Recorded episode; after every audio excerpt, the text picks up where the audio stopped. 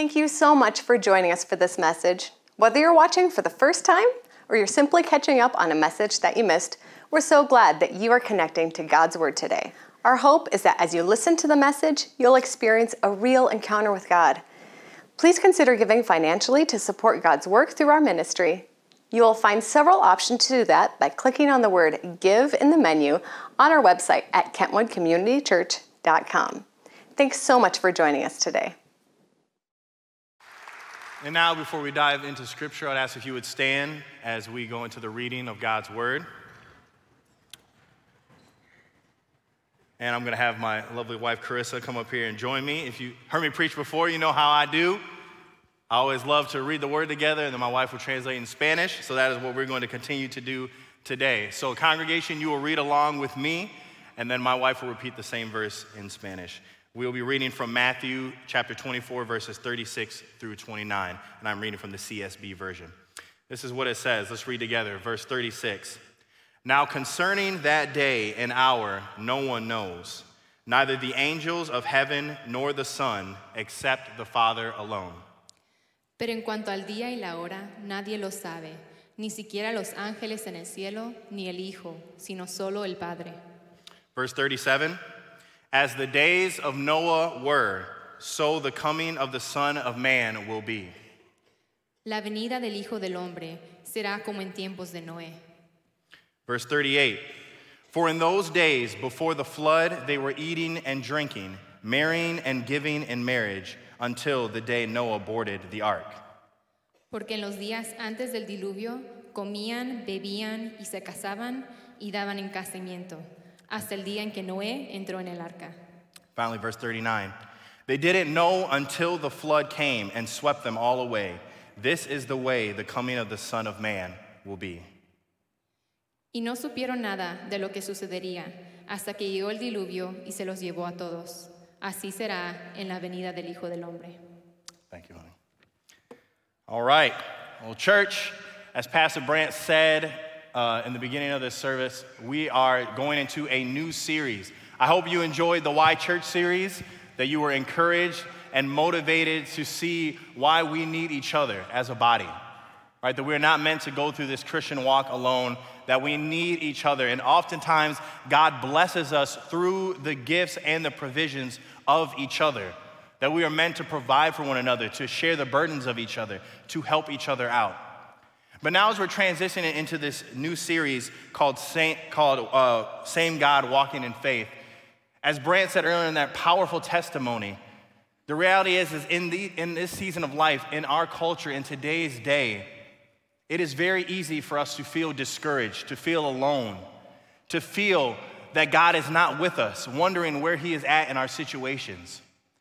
And if we're not careful, if we not only stay away from the church in isolation, but we begin to doubt the goodness of God, that is when lies creep in.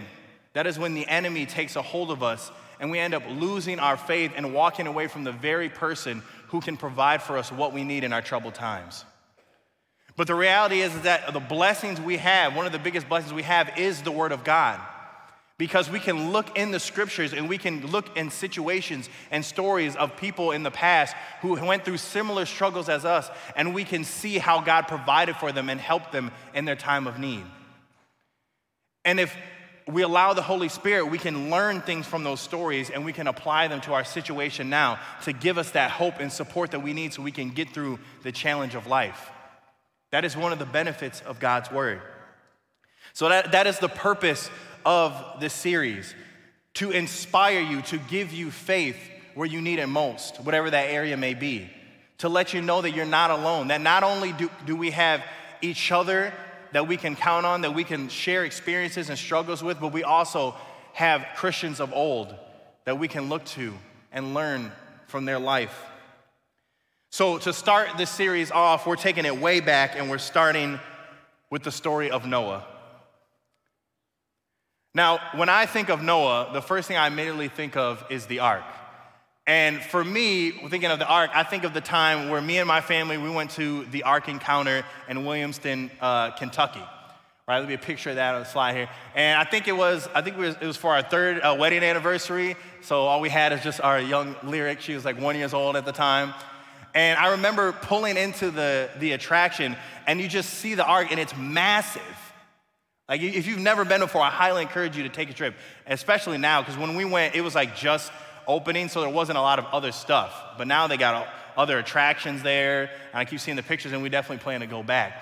But it was amazing to see the scale of this thing, because until then, all I had was just reading the story, right? And, and kind of what I put together in images that I would see of the ark. But to actually go there and see the, the most accurate, up to this date, uh, reconstruction of the ark, it was just amazing to see and to see how God provided for Noah.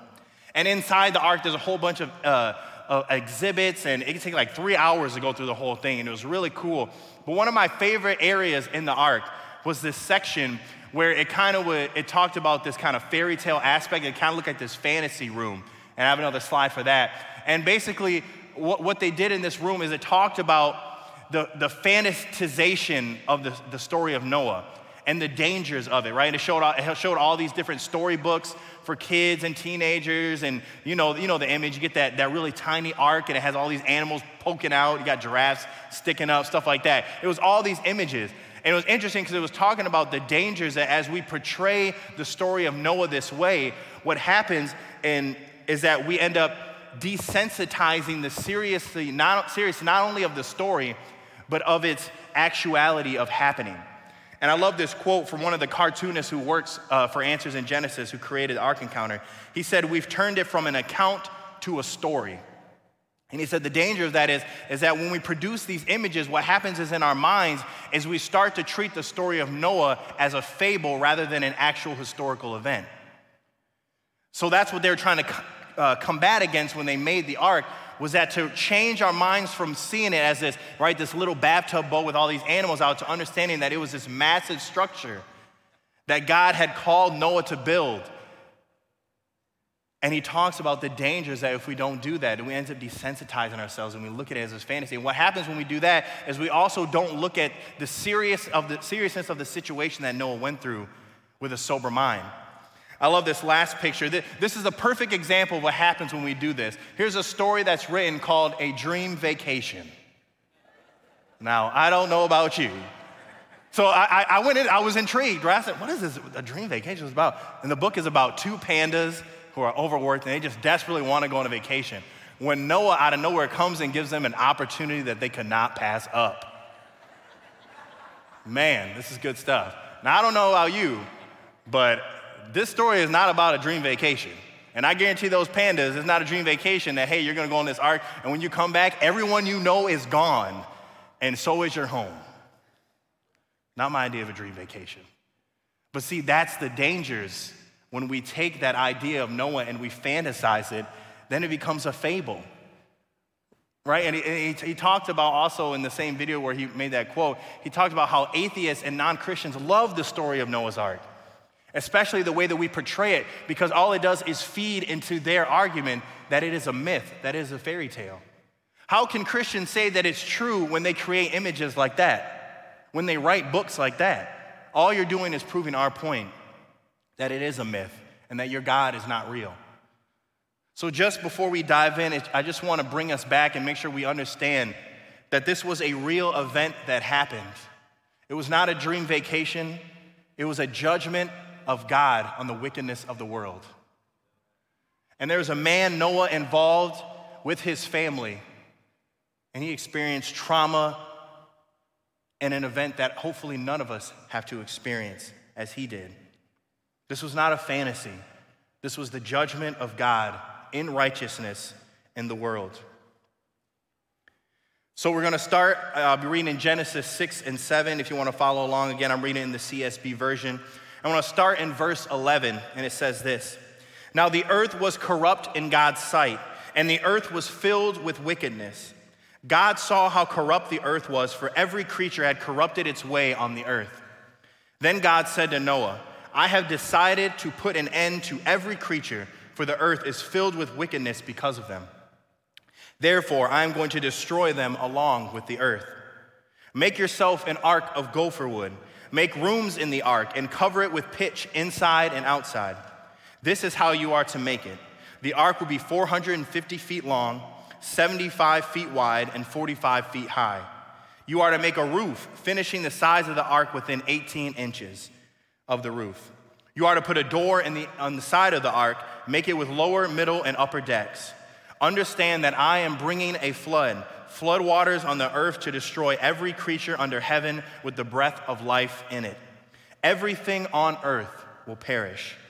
But I will establish my covenant with you, and you will enter the ark with your sons, your wife, and your sons' wives. Now, as I approach this message in this series about encouraging us in our faith, I wanted to make this message very practical. So, what I want to do today is I want to look at the story of Noah and I want to point out three lessons that we can learn from Noah's life in this particular story. And I think the first lesson is this is that we have to be able to believe in the unseen. Noah's biggest example of faith is building this ark. You have to understand the fact that as you read the text, that Noah did not know when the flood was going to happen until after he finished the ark. Think about that. God literally comes to him and says, Hey, guess what? I'm gonna destroy the world. And I want you to build an ark. But don't worry, I'm gonna protect you and your family, but I want you to build an ark because I'm gonna destroy the world. That's it. And he tells him how to do it, right? The measurements. That's all Noah had to go off of. Now, we don't know if Noah had ever built an ark before, probably not. If he even had any skills uh, with woodworking, or who knows. But all of a sudden, we see God give him this amazing task with not a whole lot of information and said, This is what I'm calling you to do. Now, I know I'm not the only one that when God gives us callings in life or guides us, I like to have as much information as possible, right? Because it's scary.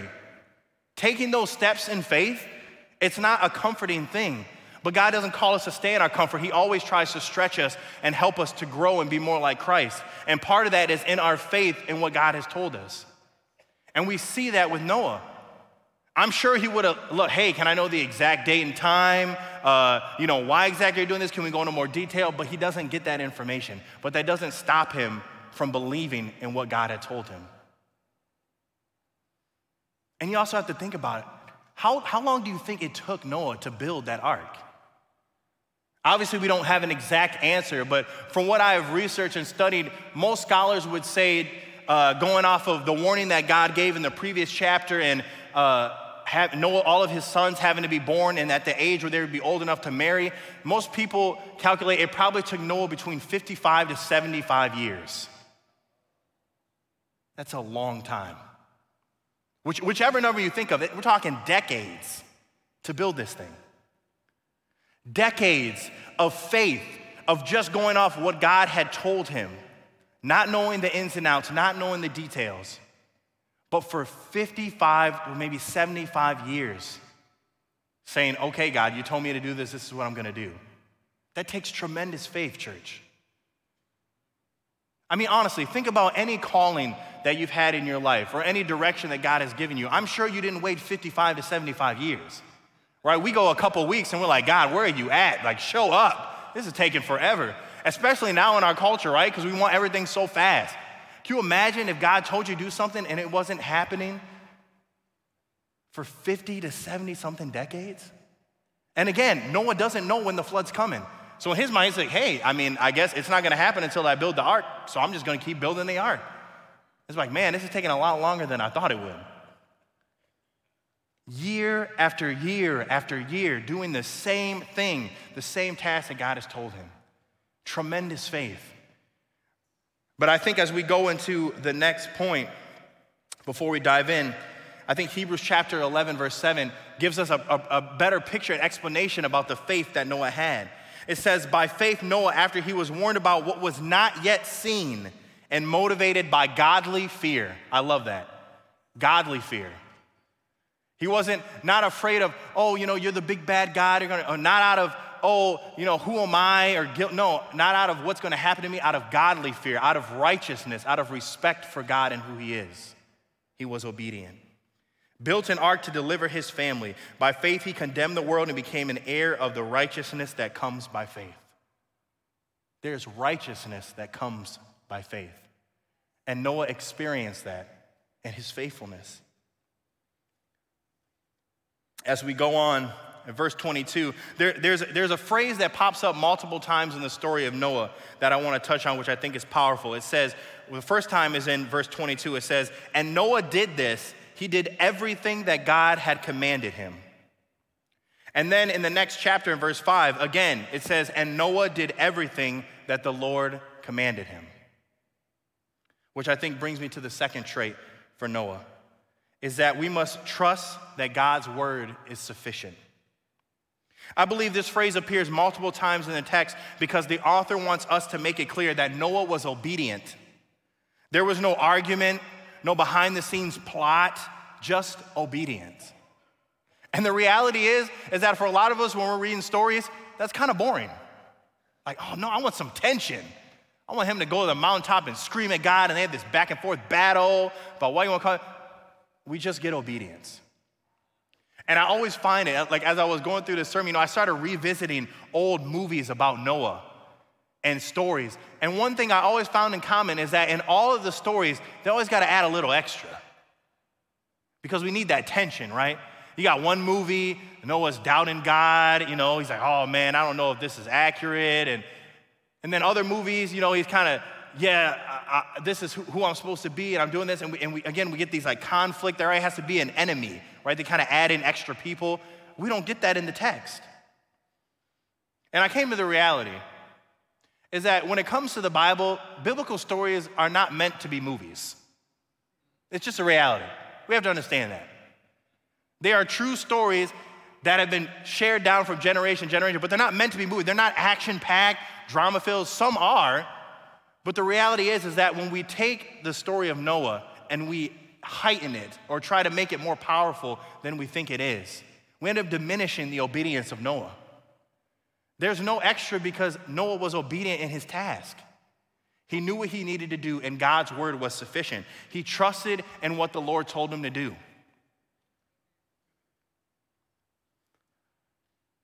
But part of that trust is also understanding the judgment that was going to come upon the world. I mean, think about this. Because as I, as I was going preparing this message, I, I realized a lot of people have this, this, um, this mistake in the scripture that Noah was a prophet and that he went out and kind of said to people, Hear ye, hear ye, the flood is coming. I'm building it. God told me judgment upon us. Come to the ark and you will be saved. We don't see that in the text. This isn't like when God has established his people in Israel, which is yet to come. And over and over again, he gives them opportunities to repent so that they still may be saved. We're not there yet in the story. This is before that. God clearly told Noah, I am only saving you and your family. That is it. It wasn't, hey, I'm gonna save you and your family. And if you go and tell the people and those who respond can be saved, the others won't. No. It was a judgment already signed, sealed, and delivered. It was going to happen. Imagine how that was for Noah. Again, we don't have all the details, but I'm thinking, you know, he's out there, right? He's probably he's building the ark. Obviously, he's going to be gaining attention. You got this massive structure. People are probably asking him, what "Hey Noah, what are you doing?" Well, I'm building an ark. How come God told me to do it? And to know that every single person, person that Noah engaged with, there was no hope for them. Think about that. Think about what, how that must have weighed on Noah. Now, it would have been easy for him to go, God, I know you made this promise, but, you know, destroying everybody, that just doesn't seem right. And I know you're God, but I think I might know better than you. So I'm going to try and persuade some other people to join me on the ark. Right? That's what we like to envision happen. Because a lot of us wrestle with the idea of God destroying everything. We think that something must have been wrong with God, or they must have missed out on something. But we don't see that in the text. Noah was not a prophet prophesying the coming. He knew what was going to happen. He knew that only his family was going to be saved, and he knew what God had told him to do. But Noah trusted in the sufficiency of God's word. He didn't try to add to it, he didn't try to put a clause on it for other people. He was just obedient and did what God told him to do for decade after decade after decade. That is true faith. Yeah, Noah may have, maybe in, in his spirit, he felt that, man, this wasn't right. Man, that would, that would be awesome if more people could join us. But that didn't stop him from trusting in God's word. We'll never know until we get to heaven. Maybe ask him yourself. All we know from the text is that he was told what was going to happen. He was told that only his family was going to be saved. And he trusted in that and did the mission that he was called to do. Finally, we go over to chapter 7 as it goes on. It says, Seven days from now, I will make it rain on the earth 40 days and 40 nights. And every little thing I have, living thing I have made, I will wipe off the face of the earth. And Noah did everything that the Lord commanded him. There's that phrase again. Noah was 600 years old when the flood came and water covered the earth. So Noah, his sons, his wife, and his sons' wives entered the ark because of the floodwaters, from the animals that are clean and from the animals that are not clean, and from the birds and every creature that crawls on the ground. Two of each, male and female, came to Noah and entered the ark, just as God had commanded him. Seven days later, the floodwaters came on the earth. I think the last lesson that we can learn from Noah in regards to faith is that Noah lived a life of continuous preparation. He never ceased. He didn't step back and take his time, say, hey, well, you know, the flood ain't coming until I build the ark, so I'm just gonna relax a little bit. I'll take a couple years off. No, we see he was diligent in his task. And then, even after finishing the ark, there was still more work to be done. He didn't say, God, man, it took me, you know, 55, 75 years to build this ark. Can I get like six months off? No. God said, Good, you did the ark, now the animals are coming. Now you got to get all the food in there was still work to be done, and Noah continued to be ready and prepared for what God had asked him to do. He didn't lag, he didn't go lazy. He understood he had a mission and he trusted in God and God's timing. He was always prepared. He was ready for what needed to happen. And as, we, as I said, we see in that phrase, right? Noah did everything that the Lord asked of him.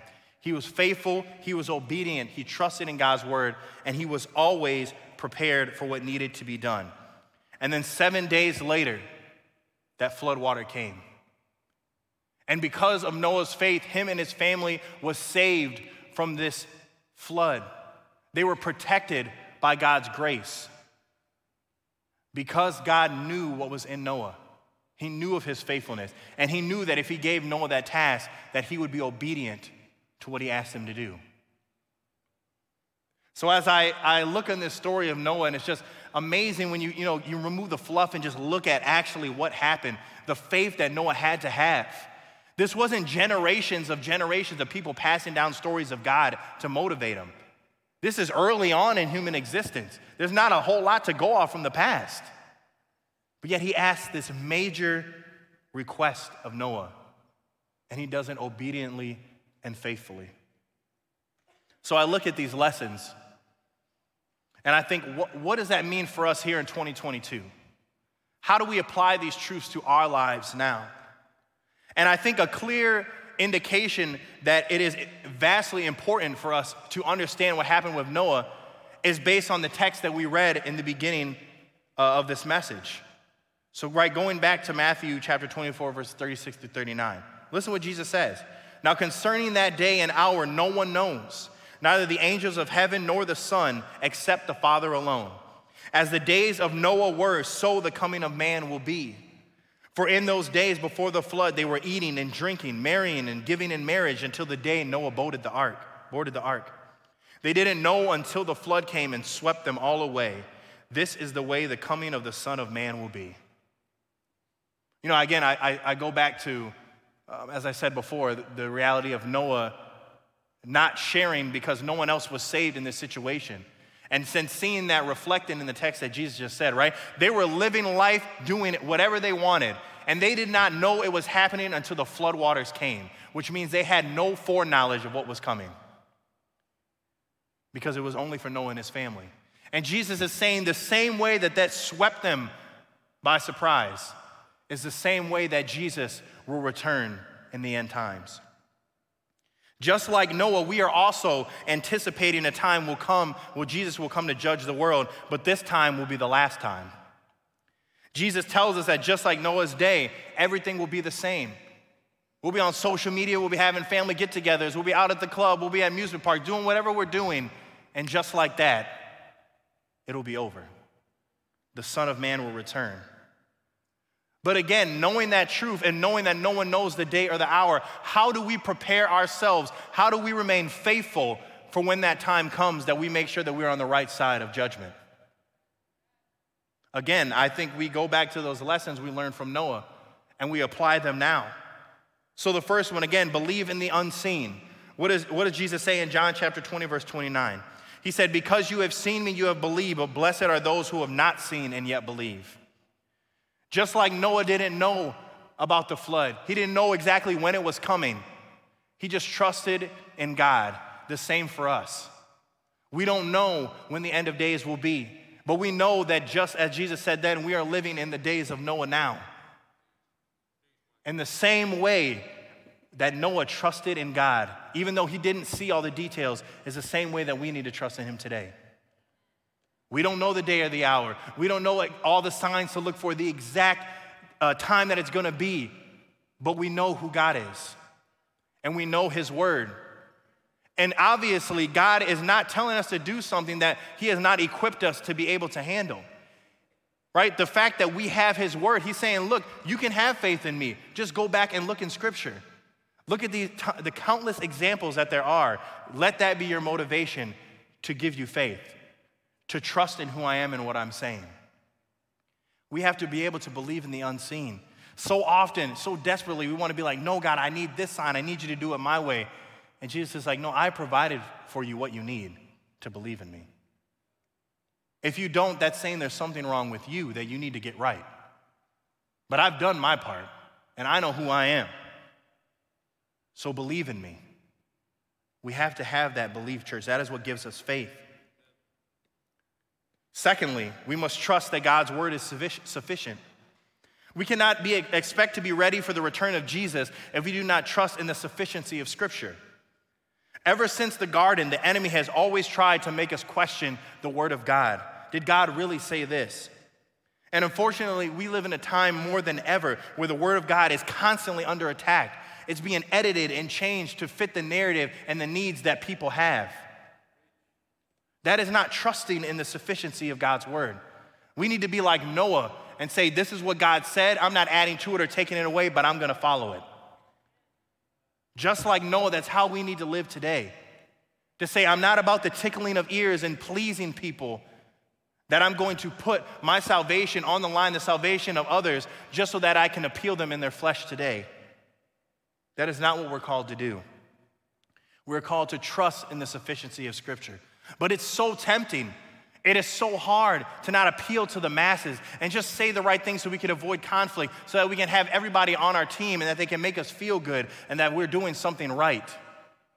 But at what cost? There are countless people who claim to be Christians that have fallen for this trick. We see it all over the news and social media everywhere. It's all around us that people are turning on the Word of God to please man. You know, I had a perfect example of this uh, a few weeks ago. I was at my in law's house and I was watching some, some NBA playoff basketball, and I was just relaxing, and this commercial came on the screen. And it was a Christian commercial. And I was like, whoa, wait, what? And I was going and they're, you know, they're talking about God and, you know, all the things that he went through in the Gospels. And I'm like, man, how is this happening? How is a Christian commercial airing like in the middle of prime time basketball? Like on a, on a secular network. I was like, this is amazing, Lord. And again, as I was watching it, you know, it said their website at the end, and I was like, now I'm intrigued. Like, I want to know how did they do this? So I go on the website and I'm, I'm looking and I'm reading some stuff, and it was really cool. It was well done. And, you know, again, they're talking about all these examples of, you know, Jesus has been through this, and, uh, you know, you, you go through this, Jesus knows what you've been through, right? That relational aspect of Christ, which we celebrate right? We're thankful that we have a God who came, who humbled himself and came to flesh to dwell among us so that he knows all any pains that we experience. I rejoice in that. But I noticed as I kept going through the website, I wasn't really getting a lot of information on who Jesus was. So, you know, I'm, I'm still looking, I'm, you know, again, I'm trying to keep an open mind, not be judgmental. I'm trying, and then at the bottom, I saw it said, to click to learn more about Jesus. I said, there we go. All right. So I click on it, and it brought me to YouVersion, the Bible app. And they have devotionals. I was like, this is great. They had two of them, two seven day devotionals. So again, my curiosity is getting the best of me. I said, let me, let me see what's in these devotionals. So I'm looking, I'm reading through them. Day after day, I'm going over, looking. And I get to the end of the first devotional, and I realize in the whole seven days, not one time do they mention the divinity of Jesus or the need to repent and of sin. I said, Oh, that's not good. I said, Okay, here we go. I said, You know, I was like, You know, maybe, just maybe, they're trying to bring people in to, you know, kind of just get them in the door, and then they're really gonna hit them with, with the need for salvation, right? So I saw at the end of the seven days, it said, If you wanna dive deeper into who Jesus is, try our other devotional. I said, Here we go. That's what it is. I see what you're doing. The steps, you're bringing them in, right? Kind of appealing to them. And then, so I go to the next devotional, going through day one, day two. I get to the end of the devotional, the second one. Not one mention of Jesus' divinity, not one mention of sin and the need to repent. Here's a website, Primetime TV, saying, hey, you struggle with depression, loneliness, so did Jesus. You feel betrayed, so was Jesus. You get angry, so did Jesus. Drawing these people in, not to show them who Christ is, what he can do for them, but to make them feel better about what they're going through. Now, hear me when I say this. That's all good and well, and that's understanding who Jesus is, but that's not all who Jesus is. There's more to Christ than, uh, than relating to what we're going through. Why did he relate to what we're going through? So, so he could show us what it looks like to live righteously and to bring us back to him. That is the purpose of the gospel. That the devotion, that's all the tickling ears. And I look, this devotion had been downloaded over 14,000 times. And I'm asking myself, someone goes through this devotion, what are they gonna know about Jesus? Just that he relates to me. Not that he's God, not that he's perfect, sinless, blameless, that he humbled himself to dwell among us, not that he died for my sins. It was, it was shocking to read that. But if you would ask those people, they would say, We're telling people about Jesus, we're spreading the good news. But are they really? Or are you just appealing to the masses to tell them what they want to hear? Not trying to cross lines and, and get too sensitive and make people feel bad. No, but you want to stay nice and safe and just say, yes, this is the Jesus we serve. When we see all through Scripture, God related to people, He walked among them, but He always called them to repentance.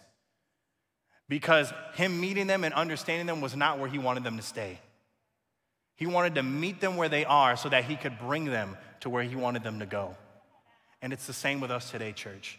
We cannot live that way. We must trust in the sufficiency of Scripture. Not worried about who we have hurt and offend. Do it in love, but understand that that is our mission. And if we're not careful, just like that website, we can do the same thing where we fall in those traps and we don't actually trust in the sufficiency of Scripture. We end up just like, like, like as I said with Noah, where we say, yeah, he didn't mean that only Noah could be saved. I'm sure Noah could have went and talked to the people. We end up adding to what the Word of God says. Finally, as with Noah, we need to be in continuous preparation. Since we don't know the day and hour of Jesus' return, it is important for us to always be ready. It's tempting for us to relax, take our foot off the gas, and just live in the moment of life. But as we know, tomorrow is not promised. So, what are we doing today to let people understand and know about Jesus? It's easier for us to say, oh, someone else will do it, they'll take care of it, I'm just gonna live my life. But is that what God has called you to do? We must be in constant preparation because we do not know the day or the hour. As soon as we start to rest and relax, that's when that moment could come like a thief in the night. So we must be ready, church. Right? What does Pastor Mick always tell us? Let's finish the mission and go home. That is a sense of preparation. Not saying, hey, let's, let's wait till the next generation does it or two or three from now. No, let's do it now. Let's go out and reach the masses and show them the love and the grace and forgiveness of Christ.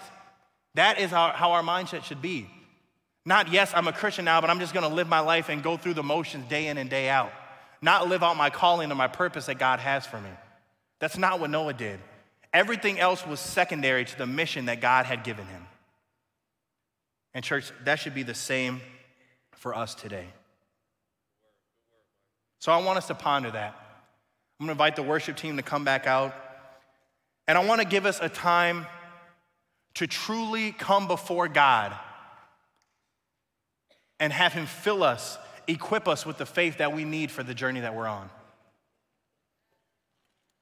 Again, that is what these scriptures are for. They're meant to inspire us, to give us hope, to show us that we're not alone. Whatever we're experiencing, not only did Jesus go through, but there have been followers of him countless times in the past that have had those same struggles, but they overcame, not because of themselves, but because of their faith in God. They trusted that he was going to show up despite their circumstances, despite their lack of details and knowledge despite what was going on around them, what other people may have said. We'll see throughout this series that over and over again, that still allowed them to trust in God and have the faith needed to do what God had called them to do. So I want us to have some reflection time. Maybe you heard one of these points and, and you're thinking, yeah, I know that's an area that I struggle with. And I want to give you the chance to come before God and ask for faith in that area. So, some of the thoughts I have for us this morning. Number one, do you truly believe in the unseen? Maybe if you're just honest with yourself, that's something you struggle with. You're saying, Pastor Michael, you know, I, I, I believe in God and I have a relationship with Him, but you know, more and more I'm starting to see things and people are saying stuff to me, and I think I am losing my faith. That's okay to admit that. But what are you going to do about that? Are you going to seek God and trust that He will give you what you need to strengthen your faith? Or are you going to doubt that he's even real in the first place?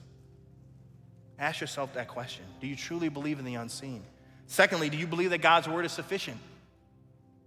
Are you saying, you know, yeah, as I look at my relationships and as I'm sharing the gospel, maybe I am adding things to it or taking stuff away? Because I'm afraid of what people will say, that they'll, they'll label us, me as this hateful Christian or uh, that I'm a bigot or all these other things. And I just want to go through life peaceful. I want people to come to Christ, but I want to do it in a non threatening way. Maybe you're seeing that that's not working. Like that website, that's not the true gospel. It sounds good now, but if you're really thinking about that person, is that really what's going to save them?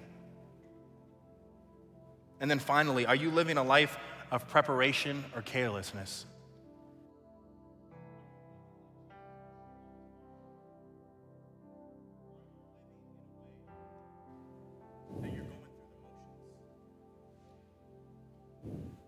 How are we living? Are we living with that preparation like Noah? Or are we just going through the motions, saying, hey, Jesus is gonna show up, I don't know when, so I'm gonna live my life to the fullest until that happens? Maybe you need more faith in that area. Say, God, help me to truly be on fire for you, to not just let days, weeks, months go by before I even speak to you and ask, Lord, what do you want to do with my life? Let that stop today. Come and say, Lord, give me faith to trust in what you have for me, to be bold in the task you have given me. So, as the worship uh, team sings, I just invite you if you want to come up front, you can do that. We can pray for you if any of those three areas resonate with you right now. Online, any of those three areas, if you type that in the chat and say, Yes, I need help in this area, we have people there that can pray for you. But let's not miss this moment, church. Let's come before the throne of God and understand that it is the same God that guided Noah. The same God that shut the door when that flood came and protected his family is the same God we serve now. He can give us the faith that we need, but we got to ask for it. We have to be honest about where our faith is weak because He already knows. And we need to come to Him repentant and say, Lord, make me strong. So I encourage you as we sing, come forward and seek the faith that you desire.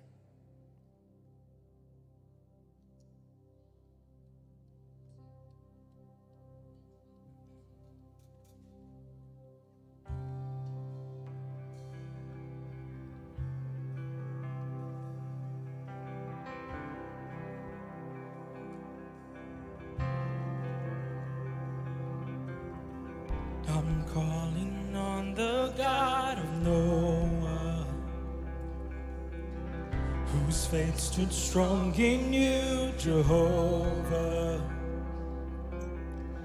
The storms surround me and I will not fear. I'm calling on the God of David, who made a shepherd boy courageous. I may not face the Goliath, but I've got my own giants. Oh God, my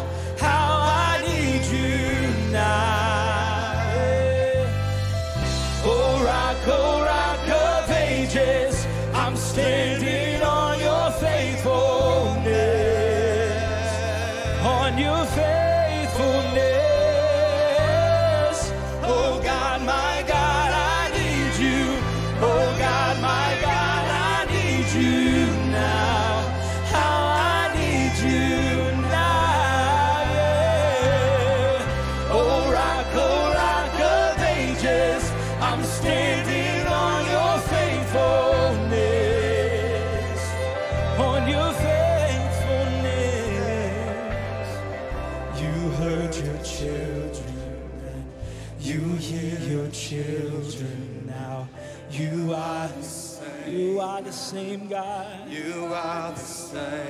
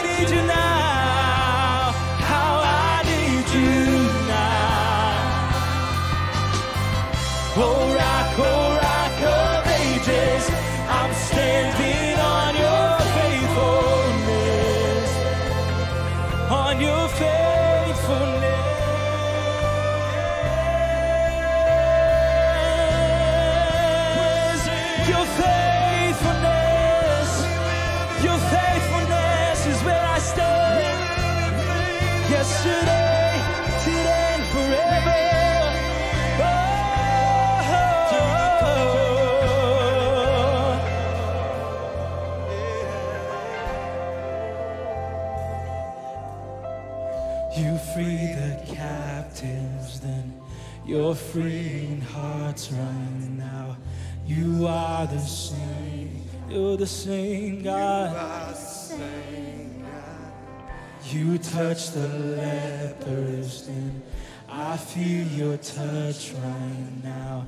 You are the same God. You are the same God. I'm calling on the Holy Spirit. Almighty river, come and fill me again.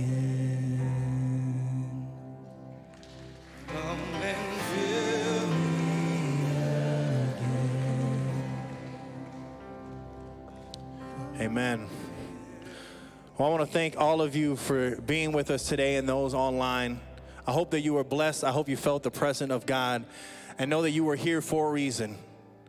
So as we leave today, may the Lord bless you and keep you. May his face shine upon you. And as you leave today, will you walk with your held, held, head held high, knowing that the same God who walked with Noah, that protected him and his family, is the same God with us today. Amen? All right. God bless you. We'll see you next week.